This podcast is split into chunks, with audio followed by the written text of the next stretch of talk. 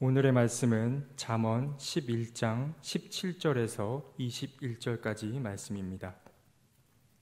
인자한 사람은 자기의 생명을 이롭게 하고 잔인한 사람은 자기의 몸을 해친다. 악인에게 돌아오는 삭은 헛것이지만 정의를 심는 사람은 참 보상을 받는다. 정의에 굳게 서는 사람은 생명에 이르지만 악을 따르는 사람은 죽음에 이른다.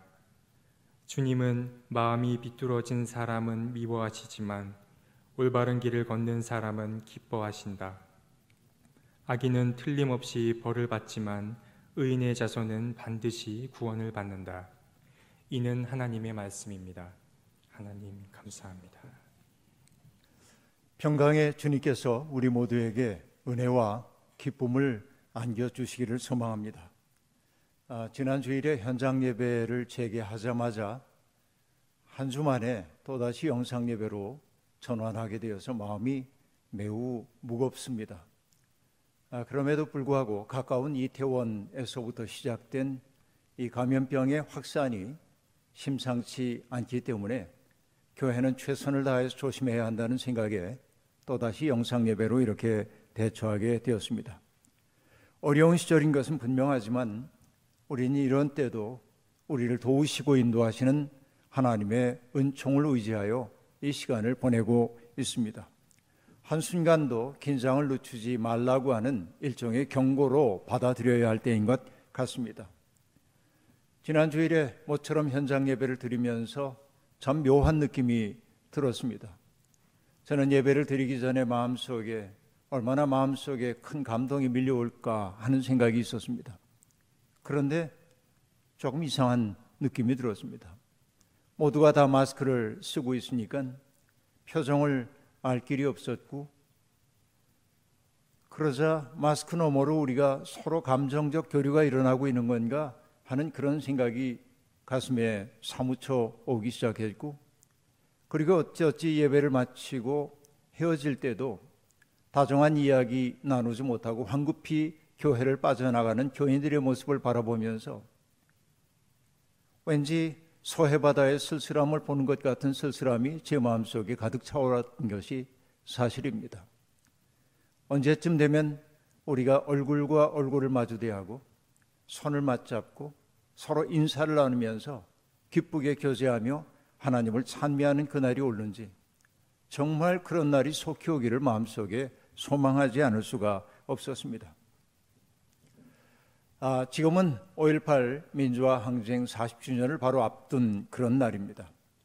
여전히 진상규명은 요원하고 또 책임자들에 대한 처벌 또한 바르게 일어나지 않았고 또 피해자들의 억울함이 신원되지 않은 것이 사실입니다.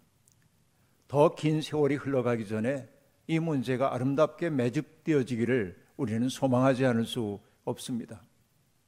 수많은 사람들이 피 흘리고 땀 흘려 만들어 오는 이 세상, 여전히 평화의 길은 요원하기만 합니다.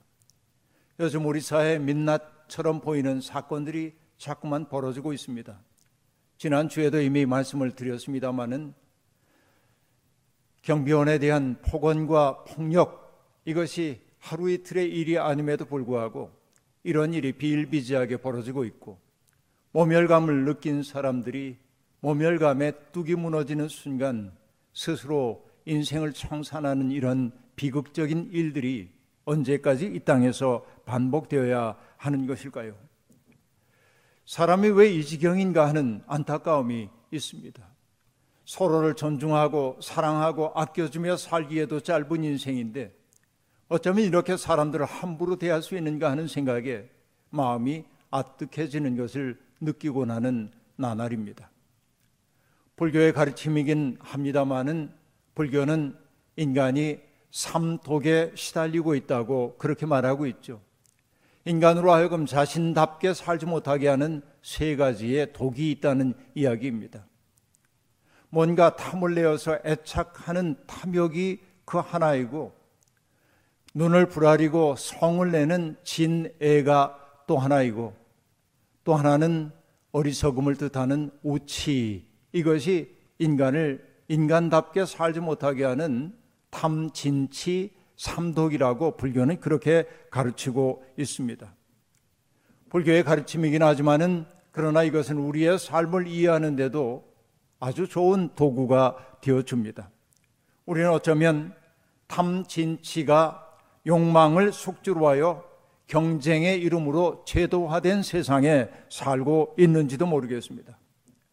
탐진치가 제도화된 세상에서 사람들은 이웃을 사랑해야 할 대상으로 바라보기보다는 경쟁해야 할 사람 혹은 제거해야 할 적으로 규정하는 일이 비일비재하게 벌어지고 있습니다.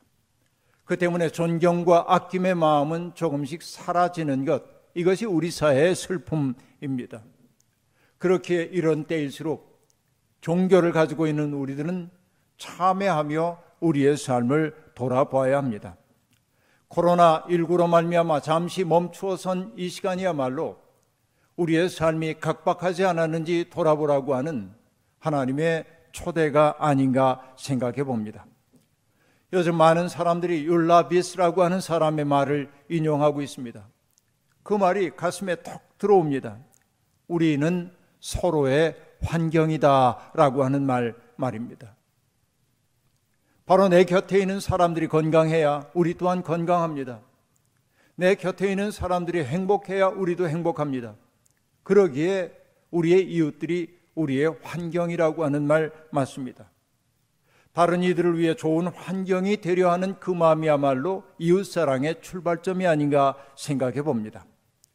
이웃에 대한 존중과 이해와 사랑이 사라지면 세상은 욕망의 전장으로 변할 수밖에 없습니다.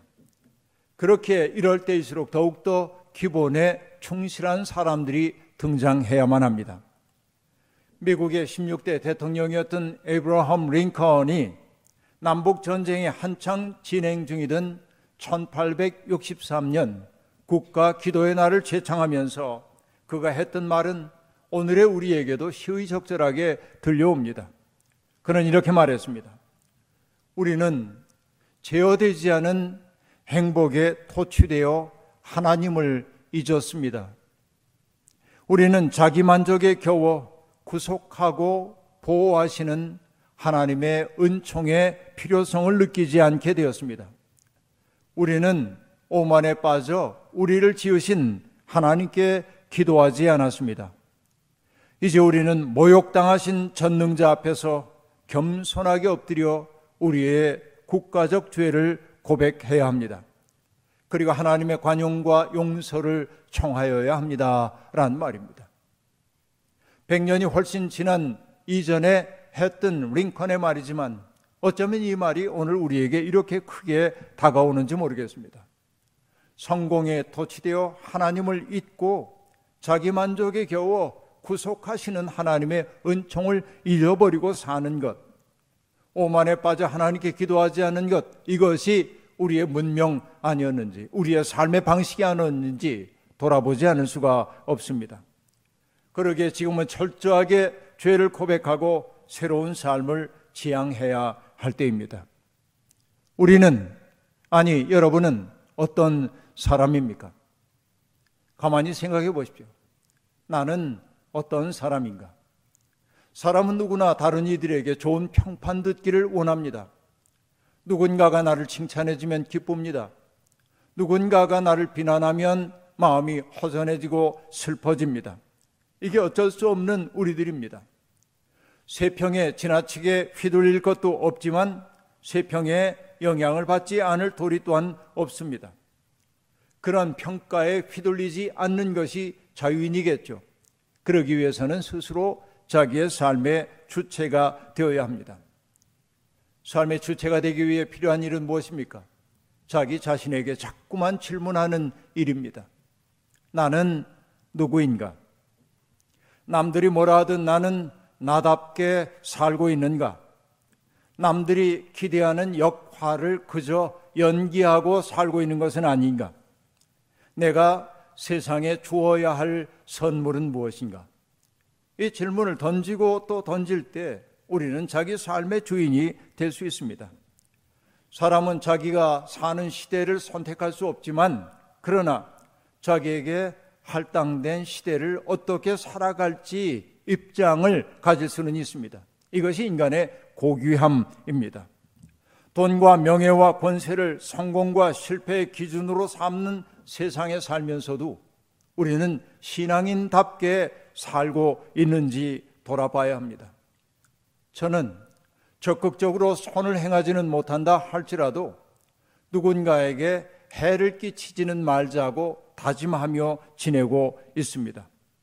물론 내가 선한 뜻을 가지고 했던 일이 누군가에게 결과적으로 해를 끼칠 때도 있기에 인간의 삶은 유한하고 죄 가운데 있다 말할 수밖에 없습니다.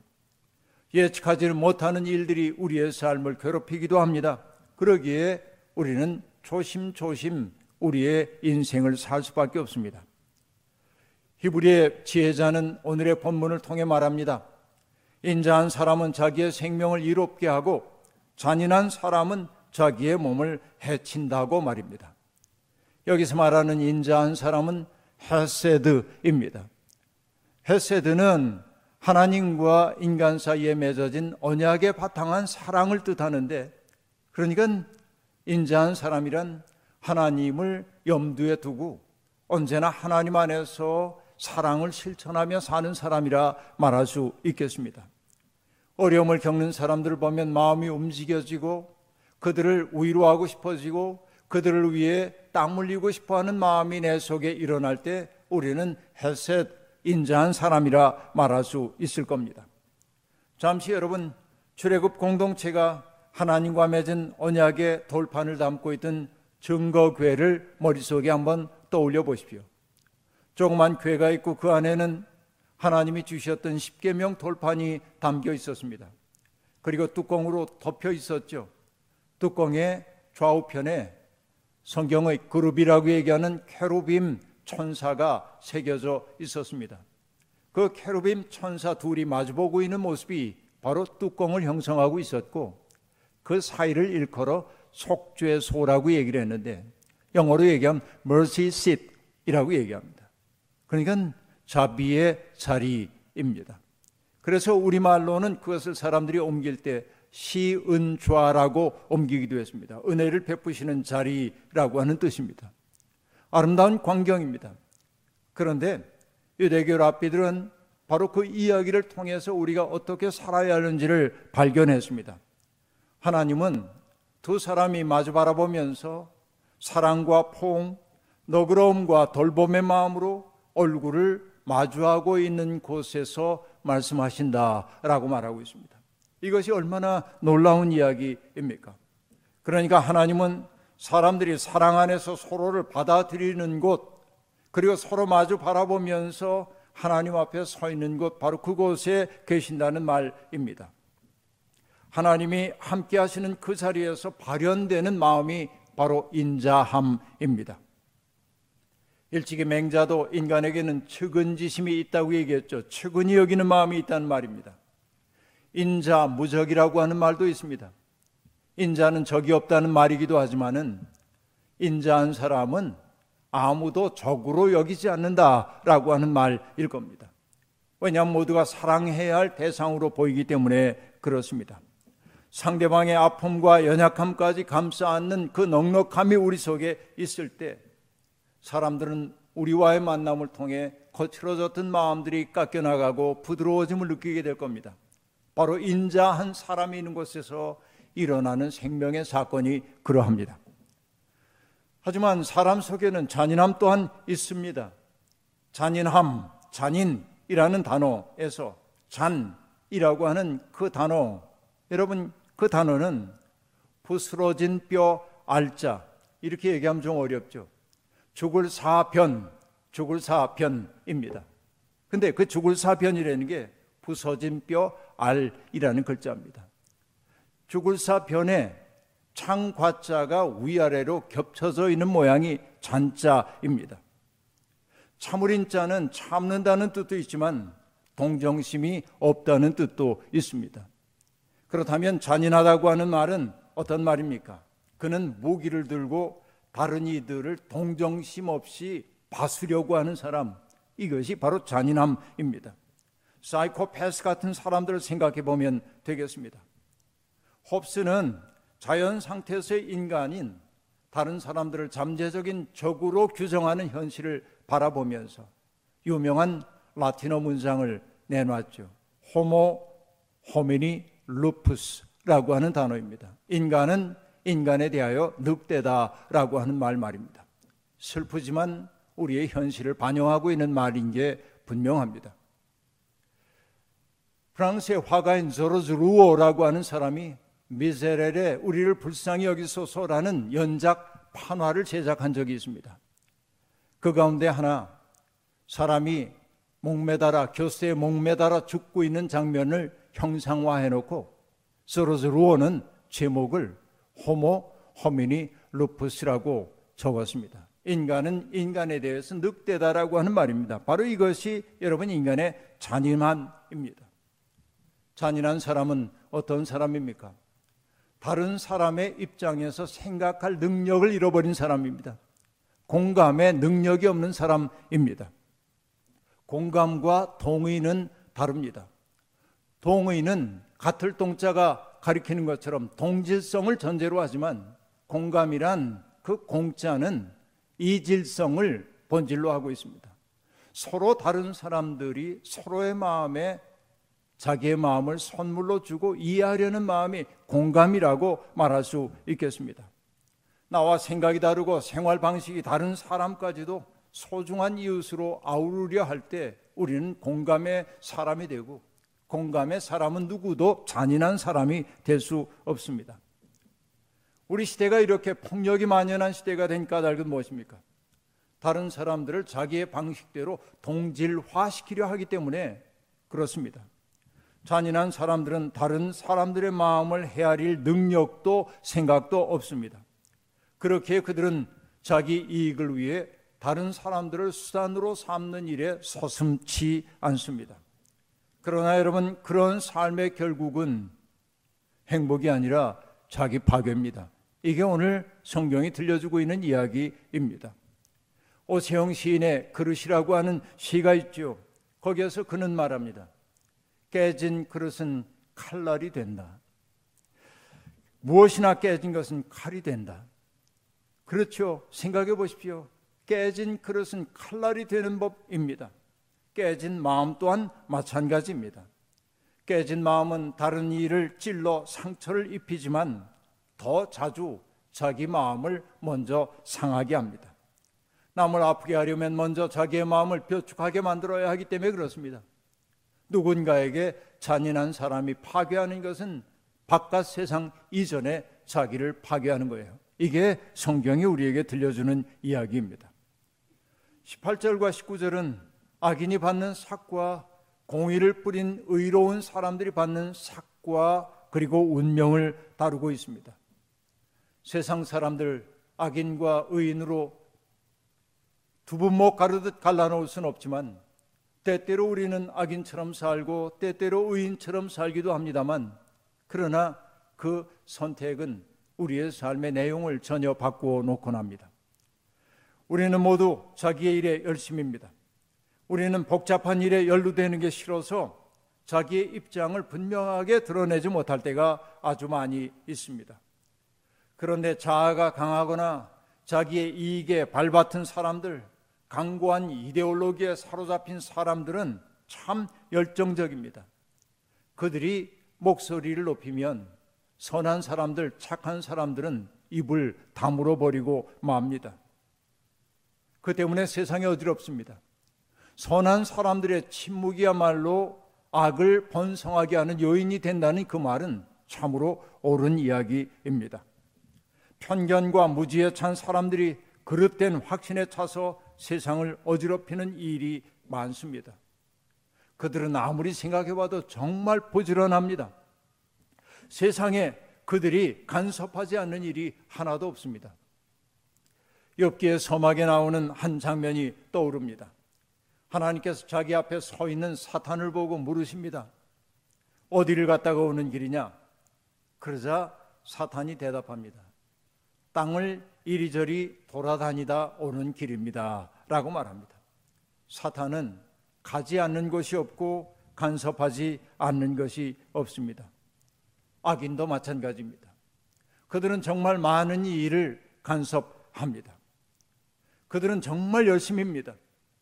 그러나 분별력 없는 열심, 자기 욕망 충족을 최우선으로 삼는 열심은 남을 해치게 마련입니다. 히브리서 지혜자는 말합니다. 악인이 거두게 될 삭슨 허무일 뿐이라고 말입니다. 그러나 공의의 씨를 뿌린 사람에게 주어지는 것은 생명입니다. 슬프고 고통스럽고 때로는 외롭기도 한 것이 인생입니다. 그러나 슬프고 고통스럽고 외로운 인생, 그것을 나의 삶으로 받아들이면서 그럼에도 불구하고 이익이 아닌 공의를 위해 몸바친 사람들은 허물을 거두지 않습니다. 그들은 자기 삶에 다가오는 부정적인 삶의 계기조차 우리를 하나님께로 인도하는 안내인으로 삼기 때문에 결국 그런 삶을 선택한 사람들에게 주어지는 것은 하늘의 기쁨이라 말할 수 있습니다. 때때로 우리는 길을 걷다가 길을 잃어버린 것처럼 답답한 지경에 처할 때도 있습니다. 하지만 크게 염려하지 않아도 괜찮습니다. 바커 파머는 이런 말을 우리에게 흥미롭게 들려줍니다. 하나님은 GPS처럼 임하시진 않지만 제가 가장 어두운 곳을 더듬을 때 저와 동행하십니다 라고 말합니다. 때때로 하나님이 GPS로 우리를 안내하는 것처럼, 아니 내비게이션처럼 우리의 삶을 인도하신다면 얼마나 좋을까 하는 생각이 들기도 하지만 하나님은 우리를 그렇게 인도하지는 않으십니다. 그렇게 우리는 어두운 곳에서 더듬더듬 진실을 향하여 한 걸음씩 나아가야 합니다. 때때로 답답한 일을 만납니다. 때때로 절벽 같은 현실에 부딪히기도 합니다. 그러나 그때 우리는 홀로가 아닙니다. 그때도 하나님이 우리와 함께 계십니다. 이것이 파커 파머의 고백입니다. 이것이 공의를 생애 목표로 삼은 사람의 든든함입니다. 세상의 많은 사람들이 생애 좌표를 잃고 헤매고 있습니다. 불안하기 때문에 뭔가에 집착합니다. 실수와 혼란 속에서 방향을 잃고 헤매고 있습니다.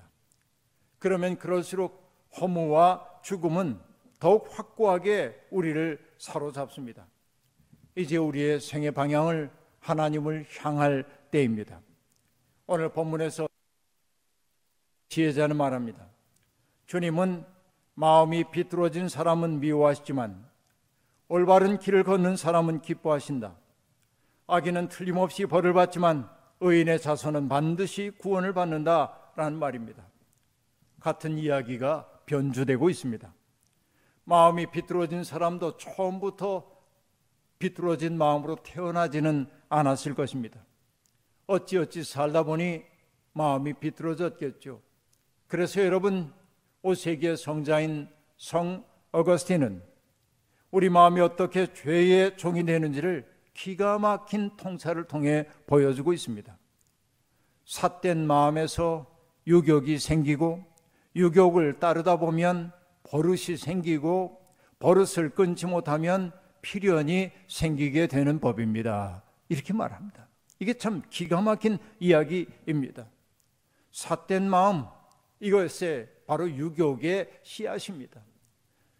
정직하고 깨끗한 마음 아니라 자기 이익을 최우선의 가치로 놓는 그 마음이 우리를 유격에 버릇된 사람이 되게 만들고, 그런 생을 살다 보니 습성이 생겼고 결국 그것이 우리를 죄의 길로 인도하더라.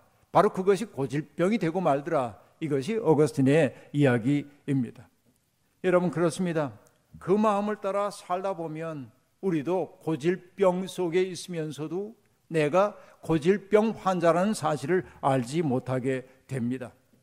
마음을 자꾸 인색하게 쓰다 보면 다른 사람들을 좋게 봐주지 못하는 사람이 되기 쉽습니다. 근데 더 큰 문제는 여러분 뭘까요? 자기가 마음을 그렇게 쓰고 있다는 사실을 다른 사람들은 다 아는데 자기만 모른다는 데 있습니다. 이것이 마음이 구부러진 사람들의 비극성이라고 말할 수 있습니다.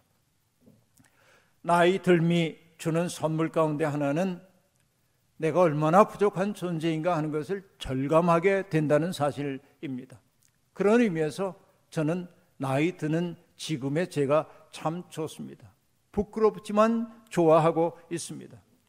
부끄러움을 알기에 함부로 말하지 못하고 조심스럽게 행동합니다. 물론 나이가 들어서도 여전히 강고한 자아를 내려놓지 못한 이들도 많이 있죠.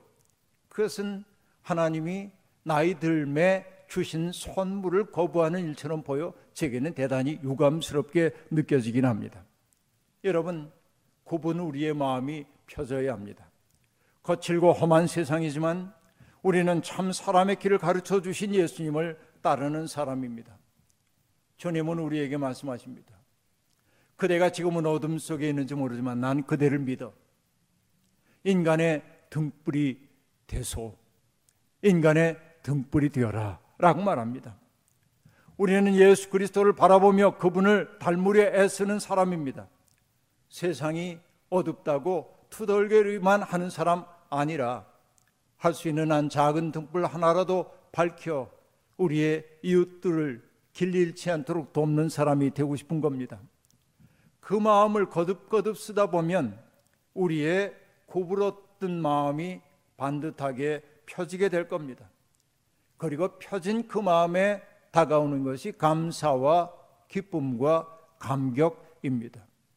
오늘 우리의 삶 속에 기쁨과 감사와 감격이 없다고 한다면 우리의 마음이 구부러져 있기 때문이 아닌가 돌아볼 필요가 있습니다. 우리의 마음이 펴지면 우리의 이웃들을 소중한 사람으로 대하기 시작합니다. 이 위기의 시대에 주님은 우리를 통해 이 병든 세상, 고장난 세상을 고치기를 원하십니다. 아버지께서 이제까지 일하시니 나도 일한다 라고 말씀하셨던 주님을 따르는 우리들, 주님께서 이제까지 일하시니 나도 일한다 라고 말할 수 있어야 합니다. 세상 어둡습니다. 다 압니다. 그러나 어둡기에 빛이 되는 사람이 더욱더 필요합니다. 주님의 마음으로 오늘도 내일도 인간의 등불 하나 밝혀들면서 우리의 내면 속에 기쁨이 차오르기를 기다리는 사람들, 우리 속에 차오른 기쁨을 주위에 날아가는 복된 인생 되시기를 주의 이름으로 축원합니다. 아멘. 주신 말씀 기억하며 거듭의 기도 드리겠습니다. 하나님, 하나님께서 우리에게 너는 어떠한 사람이냐 물으시면 곰곰이 우리 자신을 살피며 대답할 말이 없습니다. 하나님은 우리를 당신의 형상을 따라 지어주셨건만 세상 사는 동안 우리는 그 형상 시커멓게 먹칠하고 죄와 허물로 불투명하게 만들었기 때문입니다. 병든 우리의 마음, 불투명해진 우리의 마음 주님 앞에 내놓사오니 주님의 은혜의 손길로 어루만져 말갛게 씻어 주시옵소서. 그리고 하나님의 회복된 형상을 따라 기뻐하며 살게 도와주시고 우리 자신을 누군가에게 기꺼이 선물로 바치며 살아 역사의 어둠을 밝히는 빛들이 되게 하옵소서. 예수님의 이름으로 기도하옵나이다. 아멘.